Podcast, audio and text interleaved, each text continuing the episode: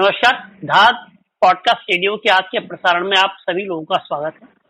आज हम पिछले दिनों की श्रृंखला को आगे बढ़ाते हुए एक बार फिर एक ऐसे मित्र से बातचीत करेंगे, जो पिछले 20 वर्षों से मेरी दृष्टि में लगातार उत्तराखंड परिक्षेत्र में अपनी अलग अलग पहल के साथ एक्टिव हैं। आप आगाज़ फेडरेशन के मुख्य संयोजक, जेपी मैठानी जी जिन्होंने, जो इको टूरिज़्म हॉर्टिकल्चर और जैविक खेती से जुड़े हुए विषयों पर लगातार काम कर रहे हैं। आप न केवल ज़मीन पर एक्टिव बल्कि आप अपनी पहल को लगातार सोशल मीडिया में मित्रों के साथ साझा करते हैं, ताकि जो भी कुछ वो कर रहे हैं, वो ज़्यादा लोगों तक पहुँच पाए और उसके, उसको, उससे अगर कोई लोग सीखना चाहे, समझना चाहे तो वो भी उसका हिस्सेदार बने। जेपी मैठानी जी मूल रूप से उत्तराखंड आंदोलन के भी हमारे साथी रहे हैं। और वो उनकी इस फ़ील्ड में आने से पहले उनके सामाजिक राजनीतिक जीवन में अच्छी खासी भूमिका रही है जिसको उन्होंने बहुत देहरादून के तमाम तरह की सामाजिक पहल जो उनमें शिरकत की। तो जेपी भाई आपका इस वार्ता में स्वागत नमस्कार भाई साहब। आपका धन्यवाद। आपने मुझे दात के इस कार्यक्रम में आमंत्रित किया। जेपी भाई आपको हम याद तो अक्सर करते रहते हैं लेकिन होता क्या है कि चूँकि हम अलग अलग तरह के काम करते हैं हम लोग तो सब नौकरी पेशा वाले लोग हैं तो हमारी दूसरी तरह की सोच हो जाती है। तो हम चीज़ों पर बहुत ज़्यादा देर नहीं रुक पाते आप लगातार एक विषय पे काम कर रहे हैं। तो मैं आज सबसे पहले जो आपके सामने सवाल रखूँगा और जो आपसे जानना चाहूँगा हम सबके मन में जिज्ञासा है और हमारी जिज्ञासा लेमैन की जिज्ञासा है। हम कोई एक्सपर्ट नहीं है हम आ, किसी तरह का कोई एक आ, सघन कोई मोमेंटम नहीं मोमेंट नहीं चला रहे हैं। लेकिन हम सब जानना चाहते हैं कि जो इतने लोग लौट रहे हैं और वो बात चल रही है कि स्वरोजगार ढूंढेंगे रिवर्स पलायन हो रहा है। मैं भी बहुत सारी बातों से सहमत असहमत होता हूँ लेकिन आपकी एक दृष्टि हुई पूरे जो घटनाक्रम आपके इर्द गिर्द घटा है। तो उसको आप कैसे देखते हैं?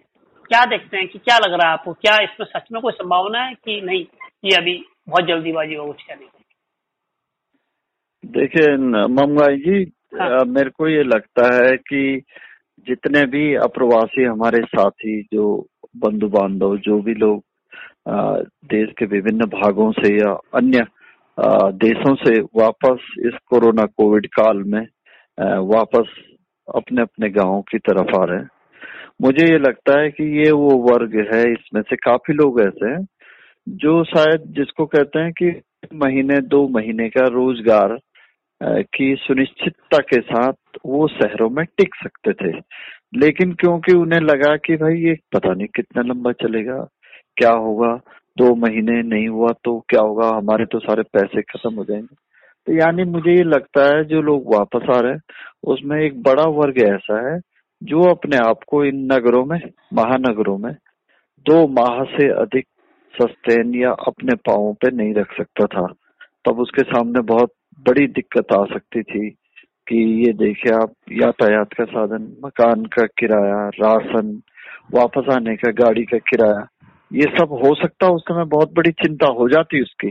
तो उसने थोड़ा सा आ, वो किया मतलब जल्द जल्दी निर्णय लिया और उन सबने ये तय किया कि नहीं this is the right time ये सही समय है अभी चलते हैं घर। अब जब ये लोग आ रहे हैं घर वापस और जब ये लोग गाँव तक पहुँचेंगे हालाँकि अलग अलग लोगों के अलग अलग तरह के अनुभव रहे सामाजिक, आर्थिक विश्लेषकों ने अलग अलग दृष्टि से इसको देखा। माने हुए संवेदनाओं से जुड़े लोगों ने इस पर साहित्य रचना की। उनके दर्द को सामाजिक और अन्य और सोशल मीडिया प्लेटफॉर्म तो उकेरा लेकिन मूल प्रश्न है कि जो हमारे साथी वापस आ रहे हैं, उनमें से कितने लोग वापस पहाड़ों में, गाँव में रुकेंगे? अगर ये प्रतिशत मैं ज़्यादा तो बहुत आशावान नहीं हूँ लेकिन मुझे ये लगता है कि ये प्रतिशत अगर 10 और 15 प्रतिशत भी रहता है और अगर ये मानते हैं कि ढाई लाख के करीब लोग वापस आए आए हुए हैं तो ढाई लाख में से जो पंद्रह प्रतिशत लोग हैं वो लगभग लगभग ठीक ठाक उनकी संख्या होती है। और तेरह जनपदों में अगर उस सारी जनसंख्या को बांट दे तो एक जनपद में लगभग लगभग चौदह से लेकर सत्रह सौ हमारे युवा, युवतियाँ और जो जो ऐसे सर्विस सेक्टर में नौकरी करते थे, वो लोग अपने अपने जनपदों में रुकेंगे। अब जनपदों में रुकेंगे तो उनके पास संसाधन तीन तरह के हैं। जनपद में ही सेवा में सर्विस सेक्टर में काम करना। यानी आसपास के होटल एनजीओ सरकारी, गैर सरकारी विभाग या आसपास के क्षेत्रों में ही सेवा जो बड़ा उपाय है, वो ये है कि अपनी खेती बाड़ी, अपनी ज़मीन के आधारित वो उद्योग करें। तीसरा, उनके पास जो थोड़ा पढ़े लिखे लोग हैं, थोड़ा एक्सपर्ट्स हैं तो वो ऐसा कर सकते हैं कि जो जंग जंगल आधारित और जो खेती बाड़ी आधारित जो उद्योग होंगे, जो भी खेती बाड़ी होगी, हॉर्टिकल्चर होगा, ऑर्गेनिक फ़ार्मिंग होगा, मेडिसिनल प्लांट कल्टीवेशन होगा, या जो भी चीज़ें हम लोग उगाएँगे गाँव में, उनकी मार्केटिंग में भी एक अच्छा यूथ यूथ की सहभागिता होगी। तो मुझे ये लगता है कि तब भी ये हमारे हमारे प्रदेश के लिए बहुत सुकून भरी खबर होगी कि एटलीस्ट पंद्रह पंद्रह सौ सोलह सोलह सौ बच्चे या युवा जो पहाड़ आए हैं उतने परिवार फिर से पहाड़ में हिमालय आधारित या पहाड़ के एग्रो इको सिस्टम आधारित स्वरोजगार अपनाकर वो लोग अपने कार्य कर सकते हैं अब दूसरा आपका प्रश्न था कि जो लोग आ रहे हैं वो इन कार्यों को करेंगे कैसे हाँ। अब जो कार्य वो घर आकर वापस आ कर करना चाहते थे। हो सकता है कि इनमें से जो ब्लू कॉलर जॉब के युवा साथी हैं या युवतियाँ हैं हो सकता है कि वो सीधे सीधे खेत खोदने का काम बाड़ा सगोड़ा वो काम मतलब इस तरह का किचन गार्डनिंग वाला काम या सीधे सीधे खेती बाड़ी के काम इसमें तुरंत नहीं जाएँगे। थोड़ा दिन सोचेंगे समझेंगे कोई विकल्प नहीं रहेगा तो जाएँगे। और जब वो जाएँगे तो उसमें फिर से चार पाँच प्रकार के लोगों की बड़ी भूमिका हो सकती है। एक तो हो सकती है स्थानीय ग्राम पंचायतों की भूमिका।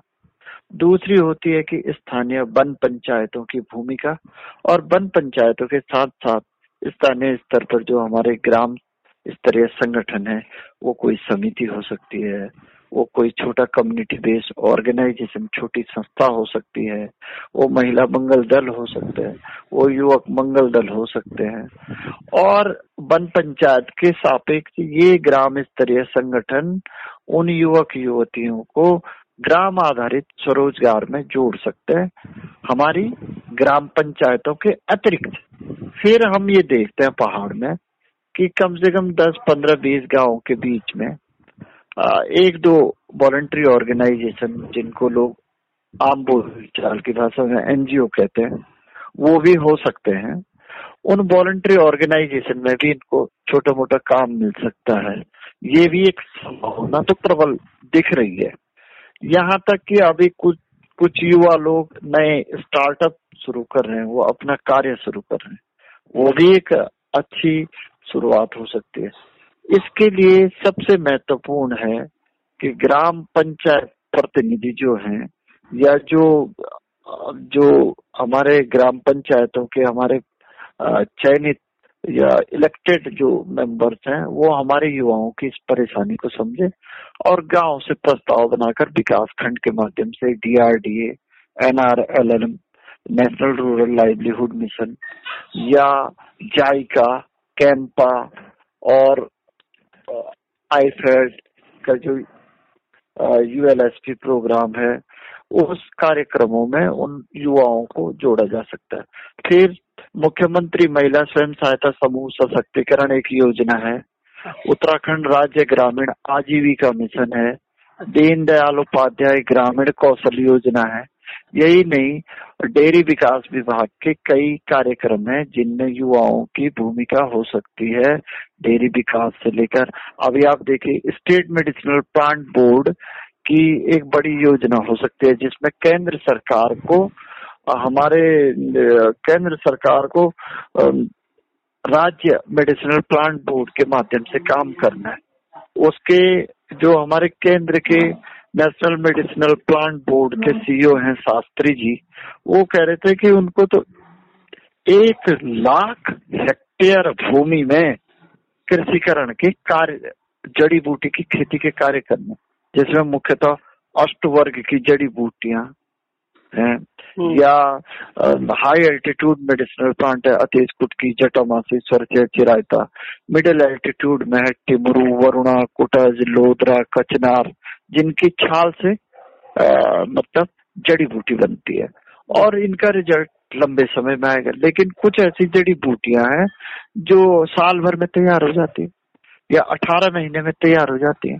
अब साल भर में तैयार होने वाली कालीनरी हर्ब्स है। Rosemary oregano, thyme, basil, sweet basil, इनके ड्राई फॉर्म में इनकी काफ़ी मांग बढ़ रही है। आयुष मंत्रालय ने कहा कि क्वाथ बनाए डिकॉक्शन बनाए, जिससे लोगों को कोरोना का इफ़ेक्ट कम हुआ। लेकिन लेकिन अगर बेहतर स्वास्थ्य की तरफ़ जाना है तो आयुर्वेद और मेडिसिनल प्लांट से संबंधित जो हमारे विभाग है, राज्य के स्टेट मेडिसिनल प्लांट बोर्ड, और यहाँ तक कि उद्यान विभाग भी इस दिशा में सोच रहा है। उद्यानिकी की कई सारी फ़सलें हैं जो हमारे युवाओं को पहाड़ में रोके रख सकती हैं। तो उसमें यह है कि सही और गरीब व्यक्ति जिसके पास ज़मीन है, उस तक योजना का लाभ कैसे पहुंचेगा? अब ये ना हो कि जुगतबाजी में पॉलिटिकल लीडर्स या ब्यूरोक्रेटिक सिस्टम में अफसरों से दोस्ती वाले परिवारों को ही सहयोग मिल रहा अंतिम व्यक्ति के हमारे कैसे सहयोग मिले, ये बहुत ज़रूरी है। एक बहुत बड़ा पक्ष जिसके बारे में मैं बोलना भूल गया था वो है हमारा हस्तशिल्प। क्राफ्ट अच्छा। तो क्राफ्ट में आप देखिए कि राज्य ने प्रदेश सरकार ने हमारे यहाँ ग्रोथ सेंटर स्वीकृत किए हैं कुछ।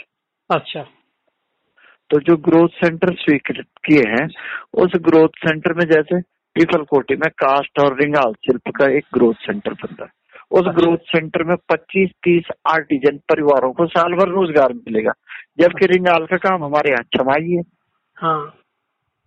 तो अब क्या हमारा पढ़ा लिखा साथी जो दिल्ली बम्बई के होटल में किसी कंपनी में किसी फैक्ट्री में काम करता था वो क्या रिंगाल डिज़ाइनिंग के प्रोडक्ट में भाग ले गए नहीं? उसके हम्म। सोचने समझने की बात है। वो उसको ये तो नहीं सोचता कि ये छोटे आदमी का काम है। हाँ। दूसरा प्राकृतिक रेशा आधारित उद्योग जो इसी के भीतर आता है हैंडीक्राफ्ट के भीतर इसमें हाँ। बहुत संभावनाएँ हैं हम्म। तो ये कैसे करेंगे जब व्यक्ति किसी काम के लिए सोचेगा तन्मय जी हाँ। वो ज़रूर रास्ते निकाल लेगा हमने तो तेईस सौ पिछहत्तर रुपये में अपनी संस्था शुरू की थी पीपल कोटी में पचास रुपये में सेविंग बैंक अकाउंट खुलता था स्टेट बैंक ऑफ़ इंडिया में।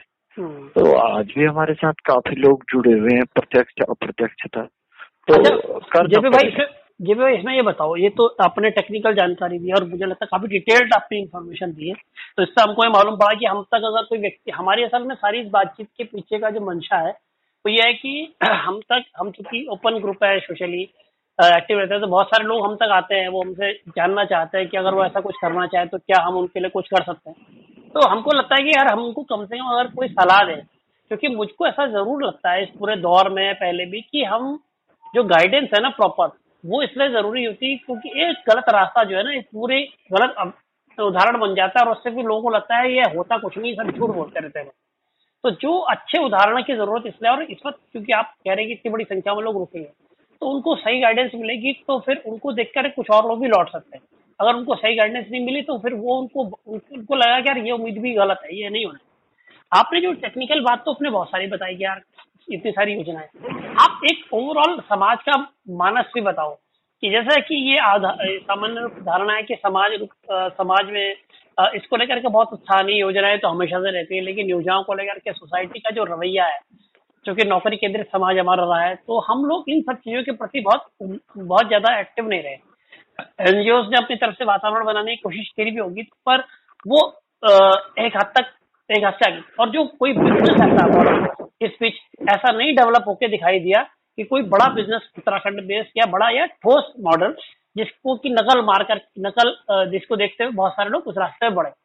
तो आप ये बताएँ कि समाज के स्तर पर ऐसी चीज़ों को लेकर के कितना माहौल है? आप तो इतना लंबा समय हो गया इस काम कर मेरा तो सीधा सीधा कहना है कि बड़े महानगरों में या बड़े नगरों में जो बड़े बड़े उद्योग खड़े हुए हैं हाँ। अगर आप उनके मूल में देखें तो पहाड़ी समाज वहाँ है हमारे पहाड़ के लोगों ने उन उद्योग धंधों को काफ़ी हद तक उनको आगे बढ़ाया हम्म। तो इसका मतलब जब हमारे लोग शहरों में बड़े बड़े शहरों में और नगरों में इवन की राज्य के भीतर भी बड़ी बड़ी फैक्ट्रियों में काम करके उनको आगे खड़ा कर सकते हैं उनको उठा सकते हैं उनको आगे बढ़ा सकते हैं तो तब वो स्वयं के छोटे उद्योग को क्यों नहीं आगे बढ़ा सकते? मेरे, एक टर्म कहते हैं कि मोर रिस्क मोर बिज़नेस मेरा सिंपल कहना है कि नहीं, आप छोटा प्रयोग कीजिए, और जब उस छोटे प्रयोग में आप सफल हो जाएँगे तो आप उसको बड़ा करेंगे, क्योंकि आपकी असफलता भी छोटी ही रहेगी। आपने बहुत बड़ा उद्योग धंधा शुरू किया और आप बहुत बड़े धोखे में पड़ गए, बहुत बड़ी असफलता मिल गई तो आपको ऊपर उठना बड़ा मुश्किल होगा। इसलिए ज़रूरी ये है कि पहाड़ी, हमारे हमारे संपूर्ण हिमालयी समाज के लोगों को और उत्तराखंड का विशेषकर हम सबको ये सोचना पड़ेगा कि हम अपना छोटा स्वयं का स्वरोजगार शुरू करें, फिर उसको स्केल अप करें धीरे धीरे जब आप उस प्रक्रिया की तरफ़ बढ़ेंगे तो आसपास के सामाजिक लोग भी तो आपके साथ जुड़ेंगे। मैं पीपल कोटी गया नर्सरी शुरू कर रहा था मेरे को गाँव वाले देख के आते थे हेलो बाबू तेरे लिए छह साल थोले भरे मतलब तूने वो मिट्टी के थैले ही भरे देहरादून में तू गाँव आके नर्सरी कर रहा है। हाँ। लेकिन भाई वही लोग भाई साहब कुछ समय बाद हमारे यहाँ लाइन में खड़े थे संतरे का डाव दे दो और यू दे दो और दे दो। भाई ये तो करना ही पड़ेगा। और इस बात से विचलित नहीं होना है। हम दूसरों की बात पे ज़्यादा सोचते हैं हमको घर से ये सब आप हमको पास पड़ोस घर बार से ये सब मनोविज्ञान बदलना होगा कि हम अपने लोगों को अपने बच्चों को अपने युवाओं को अपने साथियों को सब मिलजुल कर आगे बढ़ने के लिए प्रेरित करें। टांग खिंचाई ना करें। उसके छोटे से प्रयास में सकारात्मक दो शब्द भी बोल देंगे। आप तो उसकी बहुत हौसला अफजाई हो जाती है। तो सकारात्मक बहुत सकारात्मक वातावरण बिल्डिंग करना हमको मानसिकता बदलनी पड़, पड़ेगी। हम सबको मिलजुल कर अपना छोटा काम, अपने उस छोटे काम पर पूरा आत्मविश्वास, पूरा प्रेम, पूरा स्नेह, पूरी ताकत उस पर लगाने होगी सफलता तो मिलेगी हंड्रेड परसेंट मिलेगी। देर से मिलेगी, कोई बात नहीं। लेकिन जो सफलता का, जो आपको आनंद मिलेगा ना, जो खुशी मिलेगी, उससे तो आप जीवन में कहाँ पहुँच जाओगे चोटी पे। और हर किसी का लक्ष्य चोटी नहीं होना चाहिए मुझे ये भी लगता है। उस चोटी की राह में जो छोटे छोटे हमारे सब लोग मिल रहे हैं उन सबको हमको हाथ पकड़ के आगे बढ़ाने की आवश्यकता है। ये दौर ये है। इसमें मैं एक छोटी सी बात ये ऐड करता हूँ। देखो मैं बहुत हम मैं हमारे सवाल एक्सपर्ट सवाल नहीं हम बिल्कुल लेमैन की दृष्टि से पूछना चाहते हैं। मान ले जाए कि कोई आदमी आज की तारीख में गाँव पहुँच गया पीपल कोटी पहुँच गया या मेरे गाँव पहुँच गया। और उसकी गाँव से नौकरी छूट गई अपने शहर तो उसके पास पैसा नहीं। उसको हम कहते हैं कि चलो भाई तुम कोई रोज़गार करो, कुछ अपने लिए काम करो। और वो कोई काम करना चाहता है, लेकिन उसके पास अपने परिवार है, उसको सस्टेन करने के लिए, यानी उसका भरण पोषण करने के लिए तत्कालिक रूप से पैसा चाहिए। क्योंकि वो किसी बिज़नेस किसी काम के दो साल के लिए प्रतीक्षा करने की पोजिशन में नहीं है। तो आप उसके लिए, अगर आपसे मैं पूछूँगी एक आदमी को बहुत उसका बहुत ज़्यादा समय नहीं है तो हम उसे तत्कालिक रूप से अगर कहें कि तुम्हें कोई रास्ता अपनाओ तो उसके लिए आपके हिसाब से कौन से प्रमुख रूप से तीन ऐसे उद्यम होंगे जिसको करना चाहिए, जिसमें बहुत ज़्यादा प्रतीक्षा ना करता है और अगर वो क्या रास्ता हुआ आपके हिसाब से? जो शॉर्ट टर्म गोल जैसे लॉन्ग टर्म गोल कहते हैं शॉर्ट टर्म गोल क्या होना चाहिए? देखिए, बेमौसमी सब्जियों का उत्पादन कलिनरी हर्ब आधारित पौधे नर्सरी का उत्पादन। और यहाँ तक कि आप देखे जो आने वाला समय है, मिर्च, हरी मिर्च, शिमला मिर्च, बंद गोभी, पत्ता गोभी, rosemary oregano thyme seed basil, इनकी नर्सरी का निर्माण, और लो अल्टीट्यूड वाले गाँव में, पपीते की नर्सरी का निर्माण हाई अल्टीट्यूड वाले गाँव में जैसे आज मेरे को एक आनंद सिंह पटाखे जी हैं, वहाँ देवाल में बिल्कुल लास्ट गाँव हरनी में वो कह रहे थे मेरे पास दो लाख कुटकी की कटिंग्स है। मैं अगले आने वाले समय में कुटकी के पौध दे सकता हूँ दो लाख। बोला अच्छा। मेरे पास दो तीन लाख है। दो रुपए की एक कटिंग होगी तो चार लाख रुपए तो वो वैसे ही कमा रहे आठ नाली ज़मीन में हम्म। पहाड़ में कौन सी ज़मीन है जो आठ नाली ज़मीन चार लाख रुपए देती है? सालाना कोई भी नहीं है। हाँ। लक्ष्मण सिंह बरतवाल ग्राम पाल्या पटाला पोस्ट गंडियालधार लोस्तो बडियारगढ़ उन्होंने मेरे को बोला भाई साहब आप मुझे सब्ज़ी के बीज भेज दो। मैंने उस उस बार उस साथी को वो अभी आए रिवर्स माइग्रेशन में वहाँ पर। मैंने उनको सब्ज़ी के बीज डाक द्वारा भेजा। उन्होंने मेरे को गूगल से पाँच सौ रुपये भेजे आप आप बोलो ऐसे ही हुआ भी है। हम्म, हम्म।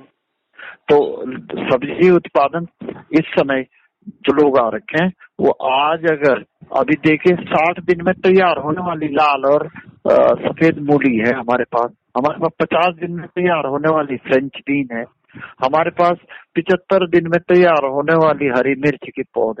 हमारे पास खीरे की कई ऐसी प्रजाति है पर मैं ये मानता हूँ कि भाई आ, लोग ये बोलेंगे आप हाइब्रिड और इसकी बात करें। मैं ये भी कह रहा हूँ कि हमारे स्थानीय जेनेटिक जीव बीजों के बैंकों को भी बचाया जाना चाहिए ताकि किसान बार बार बीज खरीदने बाज़ार में जाए अपने ही गाँव में वो खेती बाड़ी कर सके। तो इस समय भाई साहब अगर मैं आपको बोलूँ तो सबसे बढ़िया होगा कि वो कलिनरी हर्ब्स की नर्सरियाँ बेल वाली कद्दू तोरी लौकी खीरा चिचिंडा करेला इनकी इनकी बुआई करें बरसात का फ़ायदा ले सकते हैं थोड़ा लेट में फ़सल तैयार होगी और जो सरप्लस प्रोडक्शन होगा ना कि जो बिका नहीं तो जैसे टमाटर बहुत हो जाएगा तो हाँ। बिकेगा नहीं उस समय तो भाई उसकी सेमी प्रोसेसिंग भी करेगा किसान हाँ। वो उसका पल्प बना के रख दे ड्रमों में तो एक किलो पल्प में दो ग्राम सोडियम बेंजोएट मिलाना है और उसको पल्पिंग करके रख दे ये हम्म। चीज़ें आसानी से जुटाई जा सकती है और आम का सीज़न आ रहा है आम के अचार को आप देखिए कि आम को ही वो काट के और उनको प्रिजर्व करने रख दे। तो आपका कहने का मतलब आपका कहने का मतलब अगर कोई व्यक्ति किसी के पास कोई तत्कालिक मतलब कोई लौटा है उसके पास संकट है कुछ तत्कालिक काम करना है तो सब्ज़ी उत्पादन एक बेहतर रास्ता है जिसमें एक से लेकर दो महीने तीन महीने में वो कुछ ना कुछ प्रोड्यूस कर पाने की पोजिशन में रहेगा। ये कहना चाह रहे हैं बिल्कुल ठीक है। बिल्कुल। अच्छा और चलिए ये आपने बढ़िया उत्तर दिया और इस पर हम मतलब आपसे भविष्य में चर्चा भी करेंगे और मदद भी लेंगे। कुछ लोग इस विषय में सोच रहे हैं तो वो कैसे कर सकते हैं क्या कर सकते हैं? एक जेपी भाई ये भी बताओ कि अभी जैसे हम लोग ये पूरा देख रहे हैं कि इतने सारे लोग लौट रहे हैं। जो बैंकों का रोल है मान लें कुछ लोग बैंक लोन लेना चाहते हैं या बैंकों की तरफ़ जाते हैं सरकार की योजनाएँ आती है। सरकार की योजनाओं को लेकर के दो पक्ष है। लोग कहते हैं कि योजनाएँ तो हमेशा से रही है लेकिन उनका दुरुपयोग हुआ है उनमें सही गाइडेंस नहीं मिली या उन, उनका लोगों ने मतलब सही फ़ायदा नहीं उठा करके उसका उसको खा पचा के बराबर कर दिया भाषा में कहते तो आप क्या आप इन योजनाओं को और बैंक लोन को कैसे देखते हैं? क्या आ, आपको लगता है कि उनमें बहुत पेचीदगियाँ हैं या आपको लगता है कि नहीं ऐसा नहीं है और वो सामान्य रूप से उपलब्ध है लोगों नहीं मुझे तो मुझे तो ये लगता है कि जितने भी हमारे बैंक हैं जो ग्रामीण क्षेत्रों में देखिए दो अलग अलग तरह की मानसिकता है। ग्रामीण क्षेत्रों में कई बैंक अपने को ये सोचते हैं कि वो धन कुबेर है और जो आदमी मेरे से लोन लेने आ रहा है ये एक तरह का लुटेरा है। हाँ। बैंक अधिकारियों को अपना ये रवैया बदलना चाहिए राज्य के युवाओं को प्रमोट करने के लिए। अब एक दो डिफॉल्टर होंगे। अगर आपका सत्तानबे कर्ज धारकों ने आपका पैसा वापस कर दिया तो आप तीन जिन्होंने पैसा वापस नहीं किया, उनकी वजह से बाकी सतानबे को लोन नहीं देते। आप इतने कागज़ी कार्रवाई कराते हैं। कई योजनाओं में गारंटी का प्रावधान ही नहीं है, लेकिन बैंक मैनेजर अपनी दृष्टि से अपने ही नियम नियम कानून बनाते हैं। और ये परेशानी उन ग्रामीण क्षेत्रों में उन न्याय पंचायत क्षेत्रों में ज़्यादा है जहाँ कम बैंक है। बैंकों की संख्या बहुत कम है। अच्छा। तो वहाँ बैंक सहजता से सहयोग नहीं करते। लेकिन सारी की सारी बातें तो मेरे को ये लगता है सारी की सारी बातें पूर्णतः निर्भर करती हैं कि वो बैंक मैनेजर बैंक अधिकारियों का मनोविज्ञान कैसा है। वो पहाड़ पहाड़ से प्रेम करते हैं, पहाड़ के लोगों को, युवाओं को आगे बढ़ाना चाहते या नहीं? अगर वो इस तरह की मनो, मानसिकता वाले हैं, इस तरह के सहयोग करने वाले हैं तो बैंक भी बहुत शानदार तरीके से अपनी भूमिका निभाकर बैंक हो गया, नाबार्ड हो गया, डिस्ट्रिक्ट कोऑपरेटिव बैंक हो गया। यहाँ तक कि स्वयं सहायता समूह भी आजकल अपनी बचत से लोगों को वो देते हैं मदद करते हैं। हमारे इधर कई स्वयं सहायता समूह है जिन्होंने युवाओं को टाटा सुमो लेने तक के लिए लोन दिया हुआ है सॉफ्ट लोन तो तो आपने बहुत बड़ी बात कही कि भाई जब वो वो शहरों से तो वापस इसलिए आए ना उसको लगा भाई अब दो तीन महीने से ज़्यादा में वो खाण कमाणो नीचे तो आप तो घर है जानते हैं हाँ। तो घर में कुछ नहीं होगा तो शहर में जहाँ पंद्रह हज़ार में रहता था वहाँ गाँव में चार पाँच हज़ार में गुजर बसर कर लेगा घर के पास रहेगा बच्चों को देखेगा हाँ। पत्नी के साथ रहेगा गाँव के इन्वायरमेंट में सकारात्मक वातावरण लाएगा हम्म। और कई लोग थोड़ा निराश भी हो सकते हैं कि वो अवसाद में चले जाएँ ऐसे युवाओं पर विशेष ध्यान रखने की ज़रूरत है कि जो डिप्रेस हो गए गाँव में आके उनके लिए थोड़ा सृजनात्मक माहौल स्कूलों के टीचर बना सकते हैं, पटवारी बना सकता है, वहाँ के ग्राम विकास अधिकारी बना सकता है, क्षेत्र के सामाजिक कार्यकर्ता बना सकते हैं रिटायर्ड फौजी बना सकते हैं। एक नई ऊर्जा के साथ सब युवाओं को आगे बढ़ाई जाने की बहुत ज़रूरत है इस समय। अच्छा मुझे जेपी भाई लास्ट बात मैं पूछना चाहूँगा कि हम सारी बातों में हमने निचोड़ निकला, आपकी बातों का मैं पूरा नबुलवा भी समझ रहा हूँ, क्योंकि क्योंकि आपने खुद एक ऐसा काम करा और आपने बताया कि आपने तेईस सौ रुपए में अपना संस्थान की स्थापना करी और आप इतने लंबे समय से चला रहे, इतने सारे लोग जुड़े उसमें से। तो आपका कहने का मतलब श्रम तो पहली शर्त है, श्रम तो करना ही पड़ेगा। और कई सारे जैसे कहते हैं कि वो जो धारणाएँ हैं समाज में उनको भी चैलेंज करना पड़ता है, तब जाके चीज़ें बनती है। और ये भी सही बात है कि बैंकों का भी बैंकों में योजनाएँ और सरकार की योजना लेती है, लेकिन उनको पर निर्भर है कि वो स्थानीय अधिकारी कैसे हैं इस पर भी है और अगर वहाँ का रवैया ठीक है तो अच्छे रिज़ल्ट भी मिलते हैं। तो इसका मतलब हम इसको पॉजिटिव एंगल से देखना चाहेंगे इस पूरी समस्या को और हम कोशिश करें कि अगर हम इस पूरे मौके का पॉजिटिव फ़ायदा उठाना चाहें ब्लेसिंग इन डिस्गाइज जैसे बोलते हैं तो एक रास्ता बनता है आपके हिसाब से, आप इस चीज़ को सकारात्मक दृष्टि से देखते हैं। जी, बिल्कुल। ये ये एक ऐसा मौका है या एक ऐसा समय है जिसमें हम बहुत अच्छे ढंग से अपने गाँव के लिए, अपने इकोसिस्टम के लिए। और जब मैं इकोसिस्टम की बात कर रहा हूँ तो उसमें इकोलॉजी भी है इकोनॉमिक्स भी है, यानी पैसा भी है, वातावरण भी है, और एक सकारात्मक वाइब्रेशन भी है गाँव में। तो हम सबको ना इस वक्त इस काम को करना पड़ेगा। और मैं मैं सब युवाओं से जो भी इसको सुनेंगे, इस कार्यक्रम को या जो भी है, उन सबसे निवेदन करूँगा कि जाति, धर्म, पैसा गरीब की खाई से बाहर सोचकर आप अपना छोटा से छोटा कारोबार शुरू करो, लेकिन अपना करो, क्योंकि दस साल बाद फिर आपको ज़ीरो से शुरू करना पड़ेगा। आज अगर आप ज़ीरो से कोई काम शुरू करो तो दस साल बाद आप पचास साठ की गिनती पे पहुँच चुके होंगे। जो काम आपने दस साल बाद करना है, आज ही कर लो। तो मेरा तो यही कहना है सब साथियों से कि भाई, काम को छोटा बड़ा न समझे। लोग हंसेंगे, कोई बात नहीं। कोई दिक्कत नहीं है, आप उस बात की परवाह न करें। और हमारे माता पिता या जो गाँव में गार्जियन हैं, जो हमारे बड़े बुज़ुर्ग हैं, वो भी ऐसे युवाओं को मोटिवेट करें। सरकारी नौकरियाँ बहुत कम है, ना के बराबर हैं और जब होंगी तो हाई कोर्ट के मामले होंगे कई साल तक परीक्षाएँ नहीं होंगी रिज़ल्ट नहीं आएँगे बच्चे वैसे डिप्रेस हो जाएँगे उसका इंतज़ार न करें। अगर आपने कंपटीशन की तैयारी की है फॉर्म भरा है उसका रिज़ल्ट आने तक वेट मत करो। कुछ ना कुछ अपने खेती बाढ़ बगीचे गाड़ गदरे में कुछ ना कुछ कुछ ना कुछ बो दो आप। हाँ। उसका रिज़ल्ट आपके पास आएगा। ये पृथ्वी एकमात्र ऐसी जगह है जहाँ से आपको हमेशा लाभ मिलता है। हम्म। आप गड्ढा खोदोगे पृथ्वी में तो आपको फल मिल रहे हैं, सब्ज़ी मिल रहे हैं, आपको जड़ी बूटियाँ मिल रही है। इससे ज़्यादा क्या चाहिए आप ट्रैकिंग टूर्स हो गई इको टूरिज़्म हो गया, कई तरह की गतिविधियाँ हैं। टूर ट्रेवल गाइड है वीडियोग्राफी फोटोग्राफी कितने काम है जो कर सकते हैं। अभी लॉकडाउन की वजह से इसका बुरा प्रभाव पड़ा, तीर्थाटन और पर्यटन पे। लेकिन आजकल आप स्किल बिल्डिंग पे कर सकते ना सीखना सिखाना पढ़ना पढ़ाना। हाँ नहीं रास्ते तो रास्ते रास्ते रास्ते तो बहुत है मतलब बेसिकली ढूँढने की इच्छा होनी चाहिए। और जी भी भाई हम आपके जो ये आपने जो आपके पास बहुत सारी जानकारी है आपने बहुत इंपॉर्टेंट इन्फॉर्मेशन दी इसका सदुपयोग ज़रूर करेंगे और हम तक जो भी लोग आएँगे मैं निश्चित रूप से आपको बार बार परेशान करूँगा इस बारे में कि ताकि उन बच्चों को नया रास्ता मिल सके। हम आजकल कोशिश कर रहे हैं कई बच्चों के साथ इस तरह की बात करने की और इस इस कड़ी में हम लगातार पिछले दस पंद्रह दिनों से अलग अलग लोगों से बात करके एक राय बनाने की कोशिश कर रहे हैं ताकि हम सच में कोई सही रास्ता बता सके। आप इस वार्ता में जुड़े आप इसका भाई बहुत बहुत धन्यवाद। और मुझे उम्मीद है कि आपका बहुत बहुत धन्यवाद। जो आपका अनुभव है वो आने वाले कई वर्षों तक बहुत सारे बच्चों का काम आएगा। नमस्कार भाई। प्रणाम नमस्कार।